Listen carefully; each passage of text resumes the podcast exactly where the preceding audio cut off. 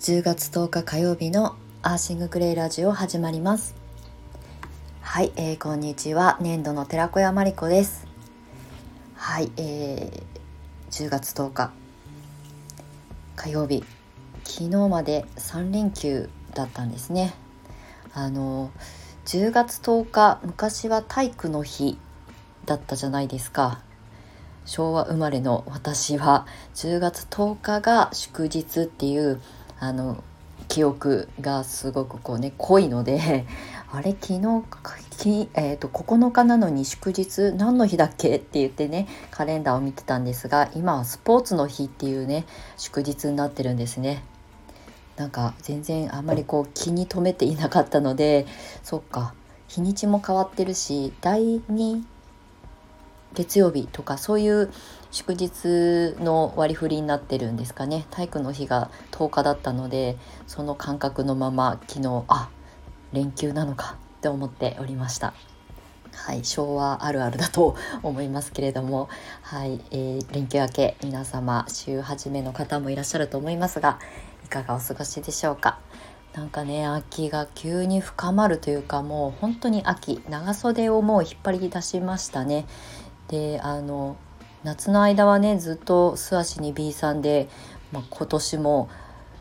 それで通して 過ごしたんですけどさすがにねちょっと外に買い物に出かけたりするのに素足に B さんのままだと寒くてねあの茨城県笠間市って盆地なので湘南の海風とはまた違った寒さがあるんですよ。なので湘南はね10月11月ぐらいまで平気で B さんで歩いてたんですけど もう寒くて靴下履いてスニーカー履き始めました。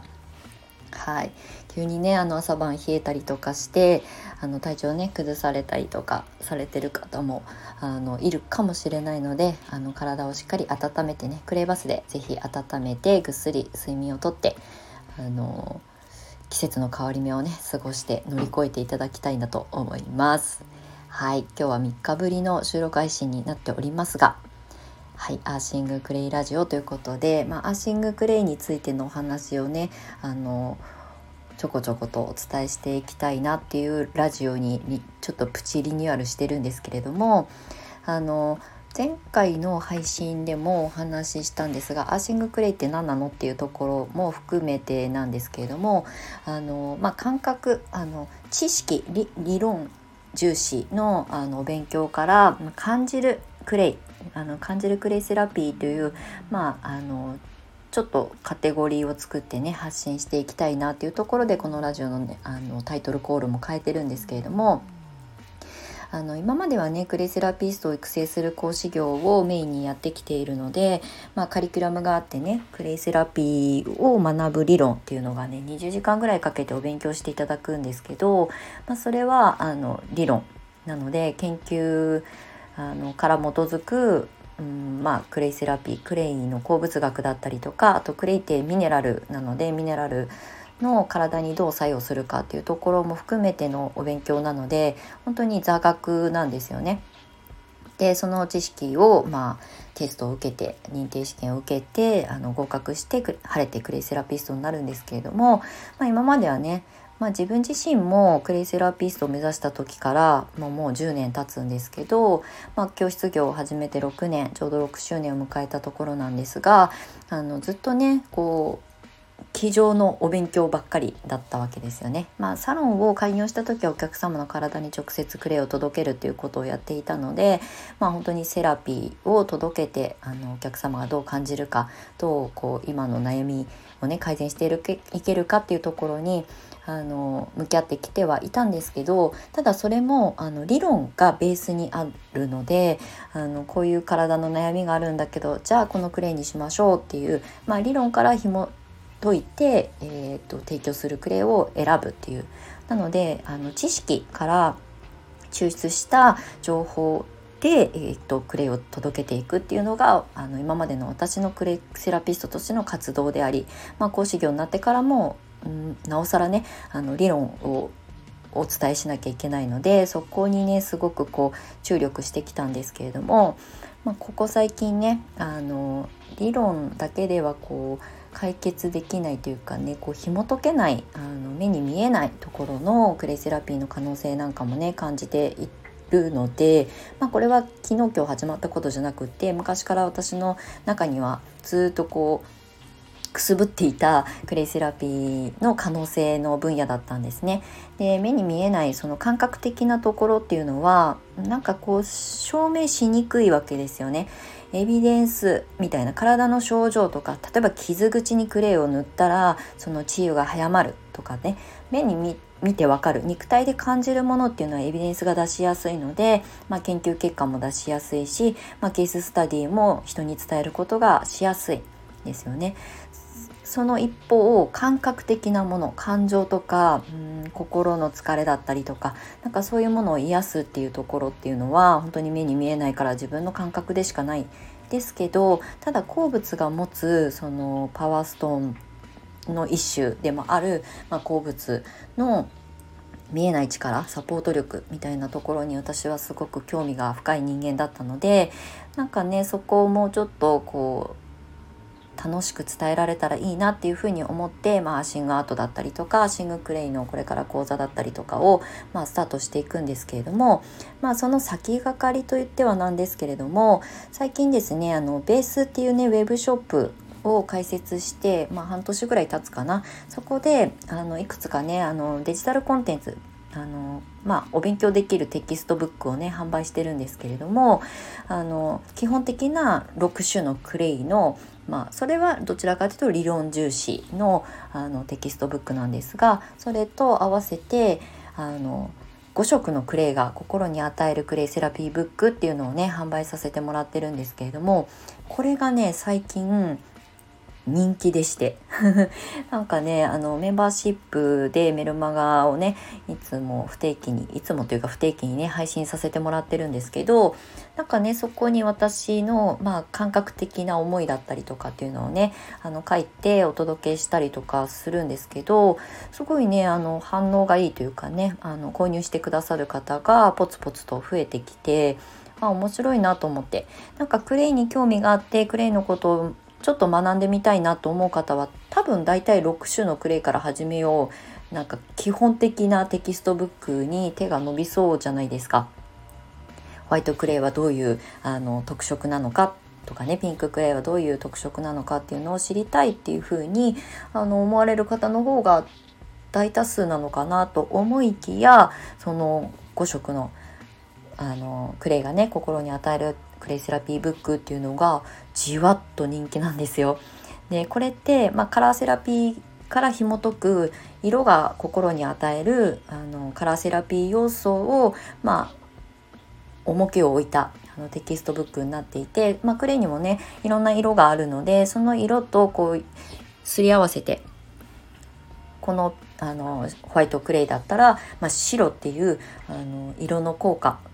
あの心に与える作用だったりとかあとそのホワイトを選んでるその時の自分の感情だったりとか自分のその心の中になんかこう溜め込んでるものから人って色を選んだりとかするんですね。これはあのインテリア業界とか不動産業界にいた時に色彩の勉強もしていたのでっぱりこうインテリアでグリーンが多いお部屋に住んでる人とやっぱり黒重視モノトーン重視のお部屋に住んでる方っていうのはやっぱその求めてるもの心から求めてるもの感情とかも含めてあの選択が変わっていくので色ってすごく面白いんですよね。その人の今の心の状態があの目で見てわかるですよね。で逆にあのお部屋をね先に作って、まあ、例えばピンク重視、まあ、メインのねお部屋にするときっとこう、まあ、女性だと女性ホルモンの活性だったりとかあとこう活発的にあの過ごしたいなと思うとあのイエローとかレッドとかねなんかそういうこう、えーと、刺激をこう促すような色。だけど自分のお家だしお部屋だしあのゆっくり過ごしたいないつも外ではすごいこう活発的に動いてるから家に帰ってきた時はもう鎮静させたいってなるとグリーンだったりブルーだったりとかっていう色をあの配置していくっていうのが、まあ、インテリア業界、まあ、内装とかね決める時に有効なんですけれども、ま、それをねクレイセラピーの中に持ち込んで私のオリジナルのテキストを作って販売してるんですがこれがね結構皆さん購入してくださった方からのフィードバックをあの読ませていただくとなんか占いではないけれども今の自分の心の状態がなんとなくこうあの読み解けますみたいなねそういう感想をくださったりとかなんかクレイセラピーってどうしても理論、まあ、クレイの特色だったりとかそのそれぞれの鉱物が持つ、まあ、科学的に証明されている理論とかを先にインプットする方が多いのでなんかどうしても難しく感じがちだしそれをましてや伝える側になった時にどういう言葉を選んであの伝えていけばいいのかということで結構ねこうその情報にがんじがらめになりすぎて自分らしいこう表現ができないとかね、まあ、いろんなこう意見を聞いたりとかしている中でこの色に特化してクレイセラピーを伝えるっていうテキストブックを読んでくださった方からはあその感覚でチョイスしてってもそこは不正解じゃないんだなっていうふうに思いましたっていうのがすごくこう印象的だったのでもうほんとねあのクレイでそもそも人間よりも先に動物たちが自然界で自分たちの体を癒すために使い始めたのが起源になってるんですね歴史上のあの情報だと。ってなると動物はもっと動物的な本能でクレイの、まあ、癒し効果を、えーと、自分たちのこう体をねこう治癒させるためにも使っていたしあとはあの先住民インディアンだったりとかアボリジニだったりとかのあの先住民の民族の皆さんがそのボディペイントで使ったりとかね、まあ、それはその体をペインティングするだけじゃなくてクレイを体に塗ってまあ、アートをねあの体に描いていくんですけどそれは浄化のためにあの採用してたりとかするんですよね。これって体の傷を治すとかねそういう自己注力を促すっていう目的で採用してたとはちょっと思えない、まあ、あの歴史の記録があるのでそういう意味で言うとあの体を浄化するイコール心も浄化されていくので、まあ、クレイが持つあの肌に直接触れるそのあの色の作用っていうのも大きくあるのでよくねあの赤いパンツ履くと活力がみなぎるので赤パン履いてます勝負時はっていう方もいると思うんですよね。なんか巣鴨とかでねあの赤いパンツが昔流行ったと思うんですけどなんかそれはねこう見えないところからエネルギーを感じるっていう意味で赤いパンツが流行った。まあ今もねあのそれをあの進行するというかね愛用してる方もいると思うんですけれども直接肌に触れるクレイに色があのあるのでその色をねあのお顔をねあのパックしながらも肌から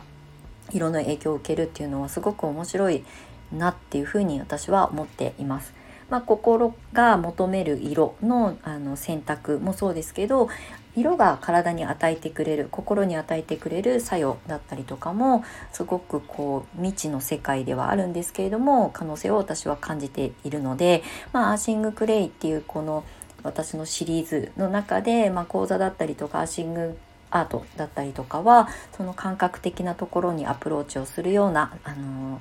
まあ、ちょっとあの異色なセラピーとしてこれから展開していきたいと思います。はいなので今ねあの私のベースというねウェブショップ粘土の寺子屋商店っていうのがあるんですけれどもそちらで一番人気なのが実はねあの5カラーで、えーとが心に与えるクレイセラピーテキストブックっていうのがあの人気なのでもしあのご興味ある方はあのウェブページあのウェブショップのページをねご覧いただけたら嬉しく思います。はい概要欄の方に URL を貼らせていただきたいと思いますのであとあのメンバーシップであの商品ページにない情報を発信したりとかもしているのであのベースの中のあのメンバーシップっていうメルマガをね受け取っていただけるあのえーと、機能があるのでそちらもね合わせてあのご登録いただけるとなお嬉しく思います。はいということでアージングクレイってねちょっと面白いなっていうちょっとこう垣根のない目に見えない世界だから垣根のない可能性にこれから私も、えー、興味の幅をね広げていきたいなっていうふうに思っております。はいということでこんなあの目に見えない世界だったりとかそのエビデンスがないからこそ可能性をね探っていける楽しさだったりをねハーシングクレイラジオではお届けしていきたいと思います。はいということで今日も長い収録に最後までお付き合いいただきましてありがとうございました。素敵な火曜日をお過ごしください。次回の収録配信でお目にかかりましょう。粘土の寺子屋まりこでした。またね。